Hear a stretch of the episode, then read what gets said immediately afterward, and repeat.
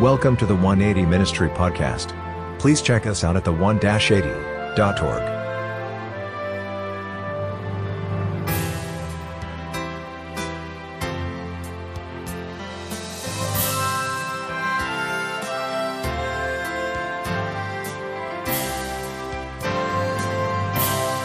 Do you see the title of the message on the screen today? That is not a misspelling. J O N. A little story will help you understand why that title. I was in 24 hour fitness. It was uh, about five miles from my home in Oregon, and I would go there to swim laps on a regular basis. And so one day after swimming laps, I'm uh, getting dressed uh, in the dressing room. There was another fellow there, and he had a tattoo on his arm. And so I said to him, What is that tattoo about? It says John 3:16, but it was spelled J O H N 3:16. And he said, "Oh, that's nothing." I said, "Well, it, it was something at one time you had it put on your arm." Well, I don't remember. And I said, "Well, you remembered one time it was important enough to put it on your arm. Well, it just means that everyone's going to be saved. And I said, You are right. Everyone who puts their trust in Jesus is going to be saved. And he said, Well, I'm not a preacher. I just, I just had him put it on my arm. I said, Well, thank you. You are putting the word out to others for the salvation of Jesus. Yeah, I'm, I'm contributing something. I'm not just a taker. And I said, Well, thank you for contributing. It makes a difference. What is your name? He said, My name is Jon, J O N. And I said, Okay, I'm going to remember that. J O N 316. Thank you, Jon, for doing your part in reminding me about Jesus and his salvation. We talked a few more minutes about a few other things. As we tied our shoes, we started to walk out the door. He started to turn one way, I was going another, and he says, Hey, thanks for noticing. You know, somehow I get the idea that Jon might have had some difficult times in his past some times of discouragement that led him to not say anything, but he had at one time written, had tattooed on his arm, John 3:16. And as we talked, I seemed to see the light coming back on in Jon's face and an openness to talk about something that at first he didn't want to talk about. I am sure glad that I met Jon that day. And that was a few years back. I haven't seen him since, but I hope to meet him again, see him again someday. Because of John 3:16, we can all look forward to meeting that Jon that I met that day because God loves us and he wants us to be a part of his eternal kingdom. Life has a way of throwing discouragements at us, doesn't it? Life has a way of other things coming in and clouding the way between us and God. We need to be intentional on making sure that that doesn't happen. A few days after meeting Jon, I was in a meeting at the Adventist Medical Center in uh, Portland, Oregon, not too far from the church where I was pastoring at the time. And the pastors uh, group were meeting there, and the director of uh, chaplain services had a few thoughts before uh, we got into the business of the day. He was reading a quote from a fellow by the name, he told us, was Aiden Wilson Tozer. Now, I'd heard the name Tozer before. Have you heard Tozer?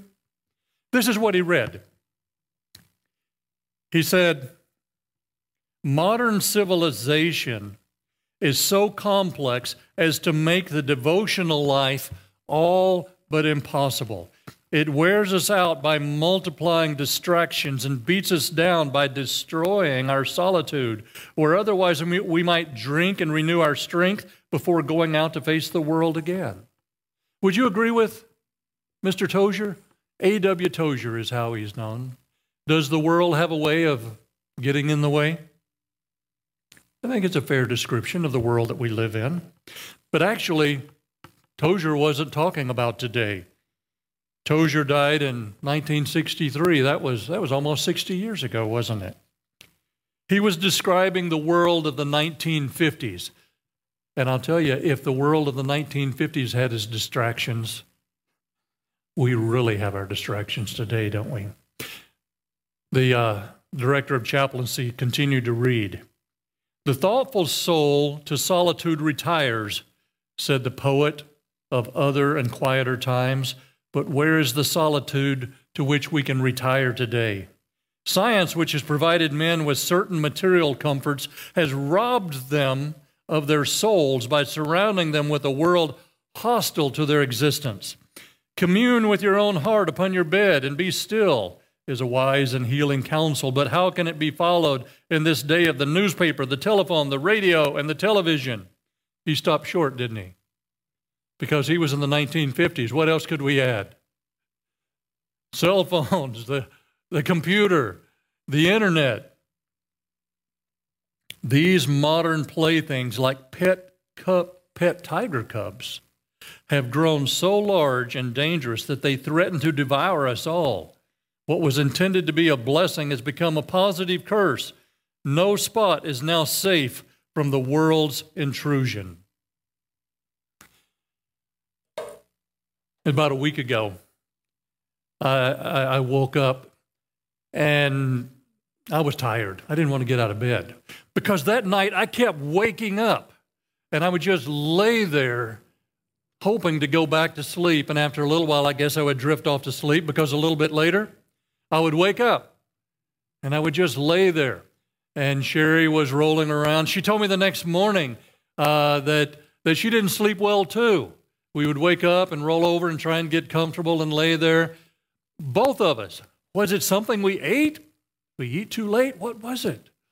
Neither one of us had a good night's rest. Talking to some people during the day, I found out several other people had the same experience. That night, they hadn't slept well at all. Maybe you didn't sleep well that night either. It was the night of January 6th, the night that the riot went into the Capitol, the U.S. Capitol building. I didn't stop to think about it. I had no clue that watching the news for an hour before I went to bed was going to ruin what I was hoping was going to be a good, peaceful night's sleep. In fact, several people have said, You know, I haven't slept good since that night. I wake up, I'm disturbed, and I'm worried about what's going to happen in this country. Tozer was right. The world is slipping in and taking away our peace and our solitude. I had heard the name Tozer before, before that day at, at the meeting there at uh, Portland Adventist Medical Center. But I was interested in what was read to us. And so I went back, I went online and searched, and here's some things that I found out about him.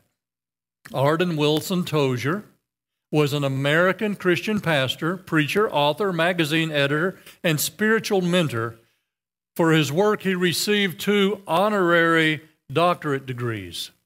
Among more than 40 books that he authored, at least two are regarded as Christian classics. Have you ever heard of the book, The Pursuit of God?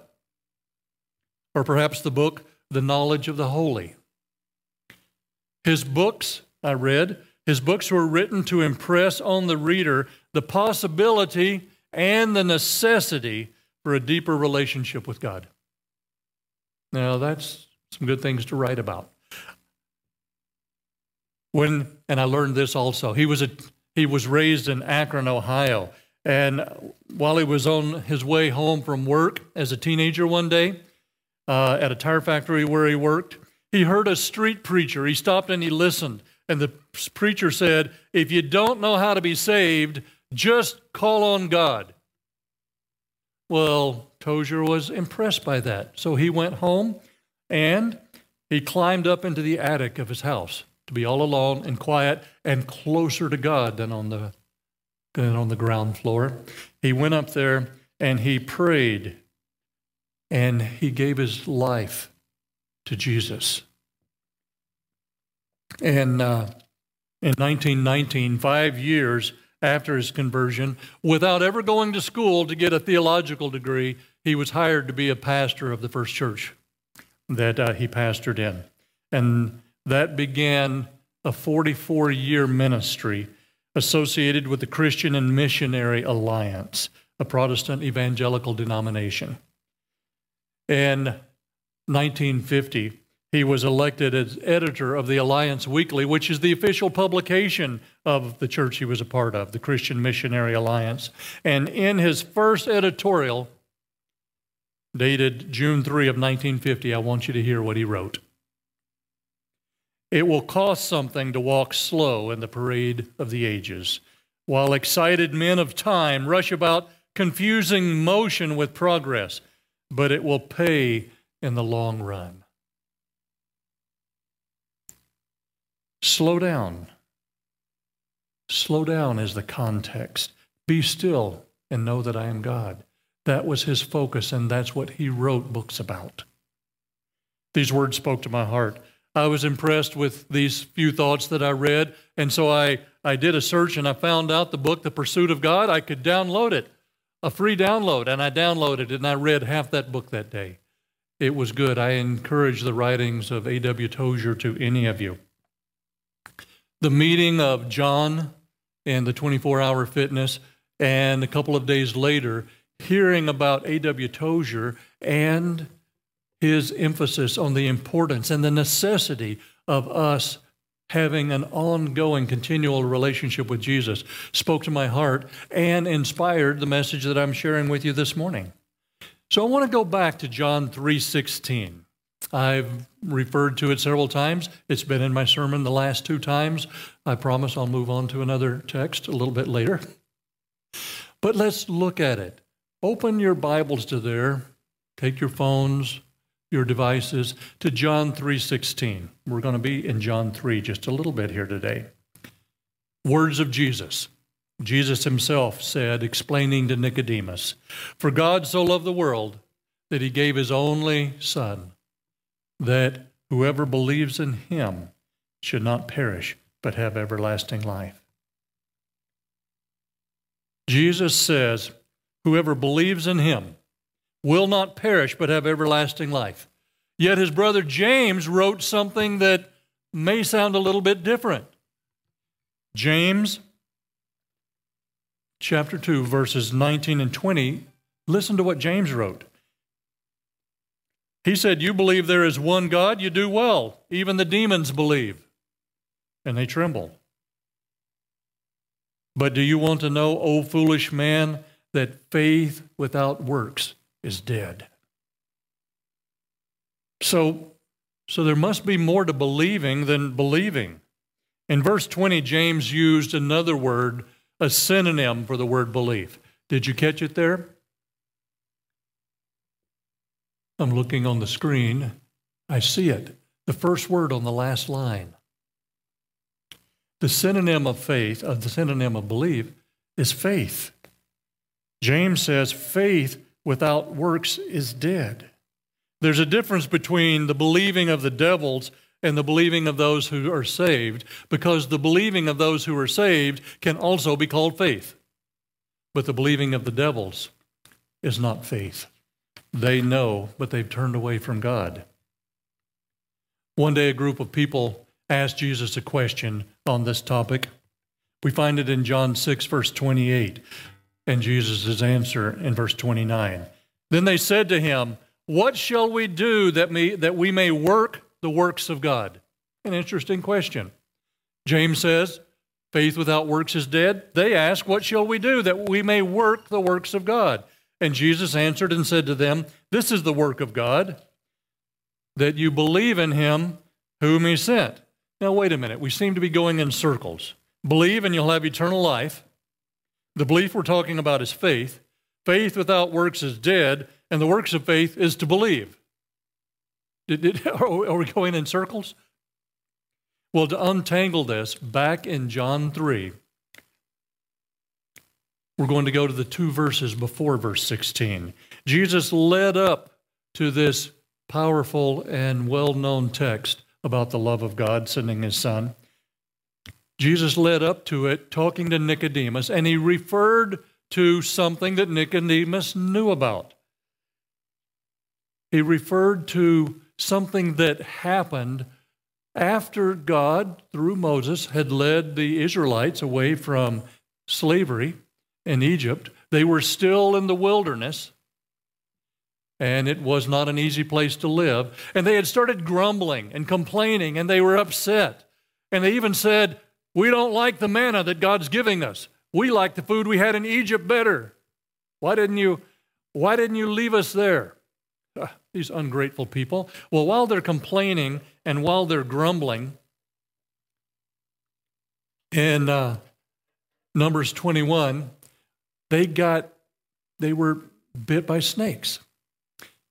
Now, John 3 14 and 15, this is what Jesus said to Nicodemus As Moses lifted up the serpent in the wilderness, even so must the Son of Man be lifted up that whoever believes in him should not perish but have everlasting life. So people are being bit by the snakes, and these were deadly snakes. Fiery serpents, they were called. You got bit by one, there was a good chance you were going to die, and people were dying. And God told Moses a strange thing because the people complained to Moses. Moses went to God and says, God, what's going What's happening? We need your help. Save us. Save the people. Yes, they're complaining and they're grumbling and they're ungrateful. But please, God, save them. And God told Moses to do a really strange thing.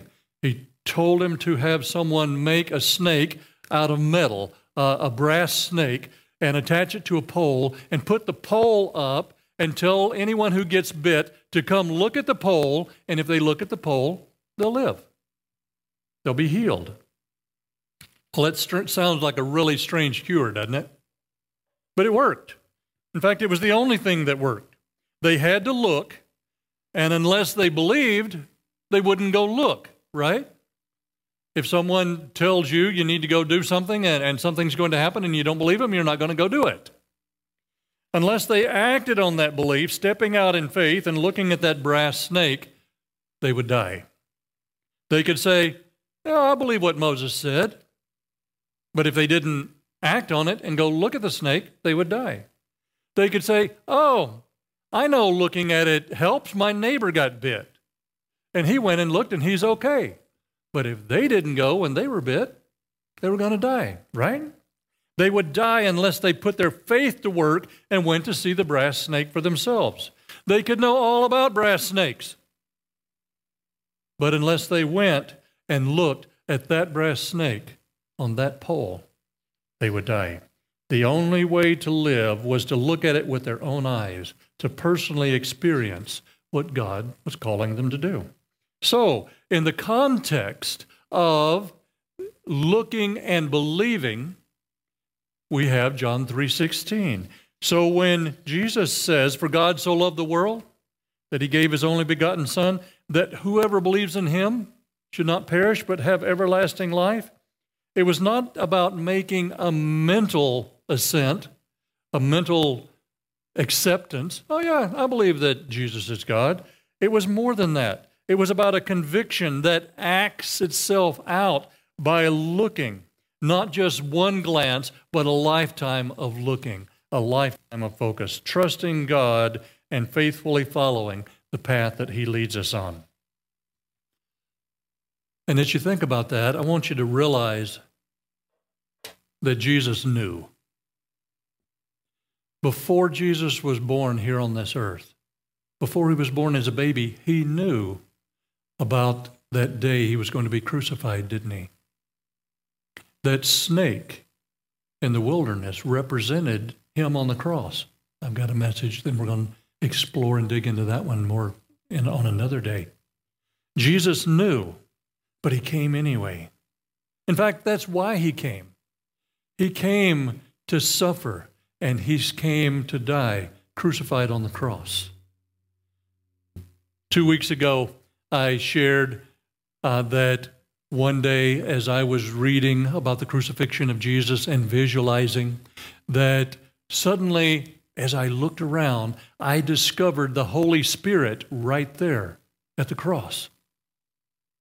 Father, Son, and Holy Spirit were all present, doing their part in our salvation, their part in making sure that we could be redeemed from sin, rescued from Satan, and have eternal life. But where was the Holy Spirit? Have any of you thought about that? Have you found the Holy Spirit? Where was Jesus? On the cross. Where was the Father? We're told that. Hidden in the darkness of the clouds, allowing the separation of righteousness and sin to take place that ultimately caused Jesus to die. But where was the Holy Spirit? Well, I have a story for you in John, not John, Matthew. In Matthew, that is going to lead into the answer of where the Holy Spirit was. In Matthew, one day Jesus asked the disciples a question. Uh, Matthew 16, starting at verse 13. He asked his disciples, Who do men say that I, the Son of Man, am? So they said, Well, some say John the Baptist, some Elijah, others Jeremiah or one of the other prophets. Some prophet from the past has come back. Uh, they have different ideas. So he said to them, Who do you say that I am? And Simon Peter answered and said, You are the Christ, the Son of the living God. You're the Christ, the Son of the living God. Peter spoke up, quick to speak up, one of the first. I like that about him. Now, this is what I want you to pay close attention to. It's verse 17. Jesus answered and said unto him, Blessed are you, Simon Barjona, for flesh and blood has not revealed this to you, but my Father who is in heaven. What did Jesus say? Peter? Yes, that's the right answer. You have it right. Jesus was the Christ, He was the promised Redeemer. But Jesus said, Flesh and blood didn't reveal this to you. In other words, you didn't figure this out on your own. It takes more than just our own mental abilities to figure out and understand who Jesus is. God had opened Peter's eyes, we might say, to this reality. It was a spiritual thing, understood. Paul talks about this spiritual understanding in 1 Corinthians. Listen to what he says in verse 13 and 14 of chapter 2. These things we also speak, not in words which man's wisdom teaches, but which the Holy Spirit teaches, comparing spiritual things with spiritual. But the natural man does not receive the things of the Spirit of God, for they are foolishness to him, nor can he know them because they are spiritually discerned. So, spiritual things are spiritually understood. Is that what we just read? And it's the Holy Spirit that gives us spiritual insight and understanding of those spiritual things. So, at the cross, there was someone else who said what Peter had said in answer to, to Jesus' question Who do you say that I am? At the cross, someone said who Jesus was. Do you remember who it was? There was a thief that recognized Jesus and said, Remember me when you come in your kingdom. And Jesus said, I promise you today, you will be with me in paradise. I love that. I love that. All it takes is calling upon Jesus, and we're saved. There was someone else. Listen to this from Mark 15, verse 39. One other person. So when the centurion who stood opposite him saw that he cried out like this and breathed his last, he said, Truly this man was the Son of God. Wow. Spiritually things, spiritual things, spiritually discerned, because the Holy Spirit was right there at the foot of the cross, working on the heart of that centurion. A little bit earlier, working on the heart of that thief. The Holy Spirit was right there. In fact, doing his part to save the very man who was in charge of having Jesus killed. Can you imagine that? While Jesus was being killed, the Holy Spirit was saving the centurion. I hope we get to meet that centurion someday. I hope this conviction led to his walk in faith that will last for all eternity. What a wonderful God we serve as we understand his love and what he did for us. I want to go back to something else that A.W. Tozer wrote in his book, The Pursuit of God. Listen to this. I'm going to ask you if you followed it. The doctrine of justification by faith, a biblical truth, has in our time fallen into evil company and been interpreted by many in such a manner as to actually bar men from the knowledge of God. Did you follow that? What he's saying is the way that many are taught the good news of salvation how to be saved is actually getting in the way of getting to know God. How? Because they're taught that we're saved simply by saying, I believe. Yet within their hearts, there's no special love for Jesus, no hunger or thirst for God. I remember a number of years ago, um, a lady came to the uh, church office where I was there in Oregon, and she said, Pastor, will you baptize me? And I said, That's a wonderful way to start a conversation. Tell me what's on your heart. And she said, My, my mom died a couple of months ago. And I promised her before she died that I would be baptized. Will you baptize me? And I said, I look forward to that day happening. Can we set up some times to talk together? About what? Well, tell me about Jesus. Well, I don't really know anything about the Bible. I just want to be baptized. I promised my mom I would be baptized. Well, what does baptism mean to you? Well, it, it means I kept my promise to my mom, and it means that, that, that I'll, I'll be in heaven with her. That's what she told me. And I said, as we trust in God, as we come to know Him, that is true. Can we set up a time that we can talk together? And she said, I just want to be baptized. And I said, Well, Let's make an appointment so that we can explore and help you grow in your understanding because I think mom wanted you to have everything that's involved with that.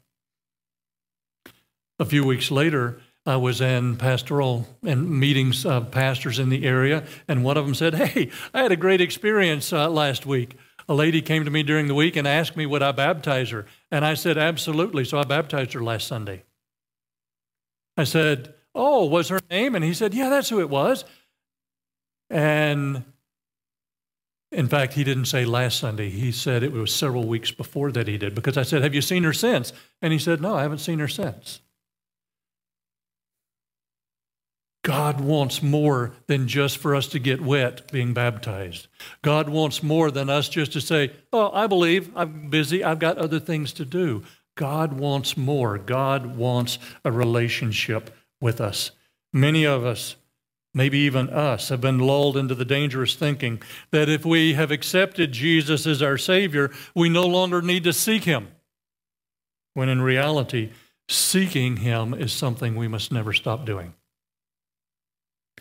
Jesus said, Seek first the kingdom of God and his righteousness. And when he said, Seek first, he wasn't saying, Do this and then go on to do other things. He was say, saying, Make this your number one priority, the first thing in your list of priorities.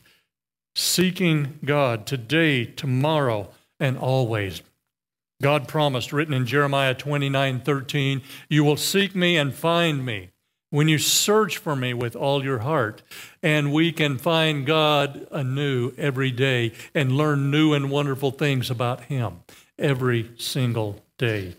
Seek to know God and be with Him every day. I remember the day I attended an AA meeting with my friend Dwayne. He specifically invited me because at that time, that was his anniversary, six years clean from alcohol and drugs and he was just so excited. It's been six years already. And uh, in AA, they have a coin with another number on it. And after five years, he was turning in his five year coin and he was going to get a six year coin that he carried with him every day to remind him number seven is coming. He's received, I think, number 12 or 13 by now. But this was this was number six that he wanted me to go to. And he had some words that he was going to share that day in the AA meeting. And he had pl- planned them. And so I listened and I jotted down some of what he had to say because it touched my heart. This is how he began talking to the others at the meeting that day. He said, With God, we can be victorious over every addiction, and we all have addictions. We're all sinners. He talked about it a little bit, and there was another point he wanted to make, and he got to this point. He said, God is not just a higher power. Now, that was something that perhaps wasn't always said in an AA meeting. Find your higher power. Who is your higher power? Higher power? That's up to you. But Dwayne's talking about God, and he said, God is not just a higher power. God is a being with personality, and you can know him because I've met him. Oh, Dwayne touched my heart that day. Dwayne is a good friend. Dwayne, you're right. Salvation, in essence, is a response of beings created with personality to the Creator with personality, and we can come to know God the same as we know each other. That's what Jesus was saying, recorded in John 17 3. He says, This is eternal life, that they may know you, the only true God, and Jesus Christ, whom you have sent. We can know God.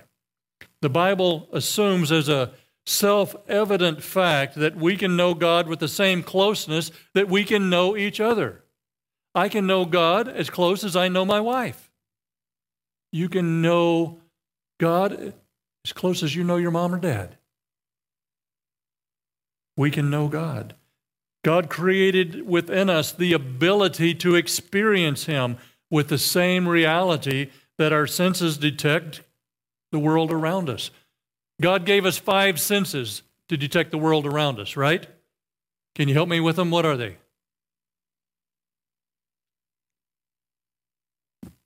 Touch, taste,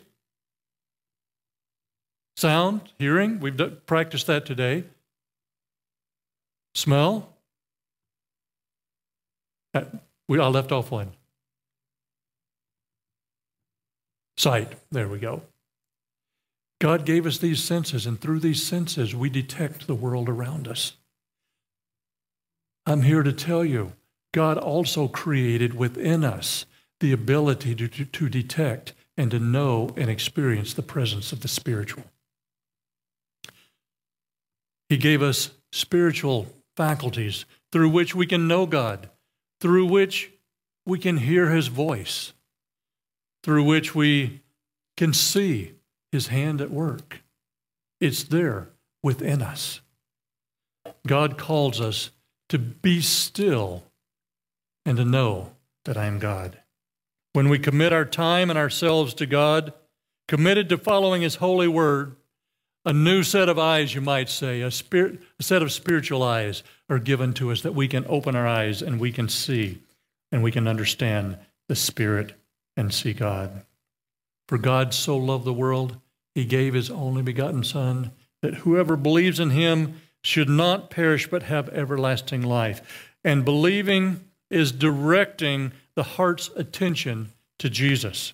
It's lifting our minds to behold the Lamb of God, as John the Baptist called him, and never ceasing to behold for the rest of our lives. With today's distractions, it may be hard to keep our attention focused on Jesus. But the more we do, the easier it gets. Make it your plan. Be intentional. Spend time in prayer every day. Open your Bibles and read in your Bibles every day. And listen to God speaking to your hearts. That's what Jesus was explaining that day when he said, Those who believe will have eternal life because with Jesus, belief wasn't just a passive word, belief is an action word. I want to end with one last quote from A.W. Tozer. I like this one. When we lift our inward eyes to gaze upon God, we're sure to meet friendly eyes gazing back at us. For it is written that the eyes of the Lord run to and fro throughout the earth. God is with us. He sees us. we can see Him, for He will reveal Himself to us. Please look us up online at the1-80.org and at the 180 YouTube channel. Please reach out to us with any questions or prayer requests.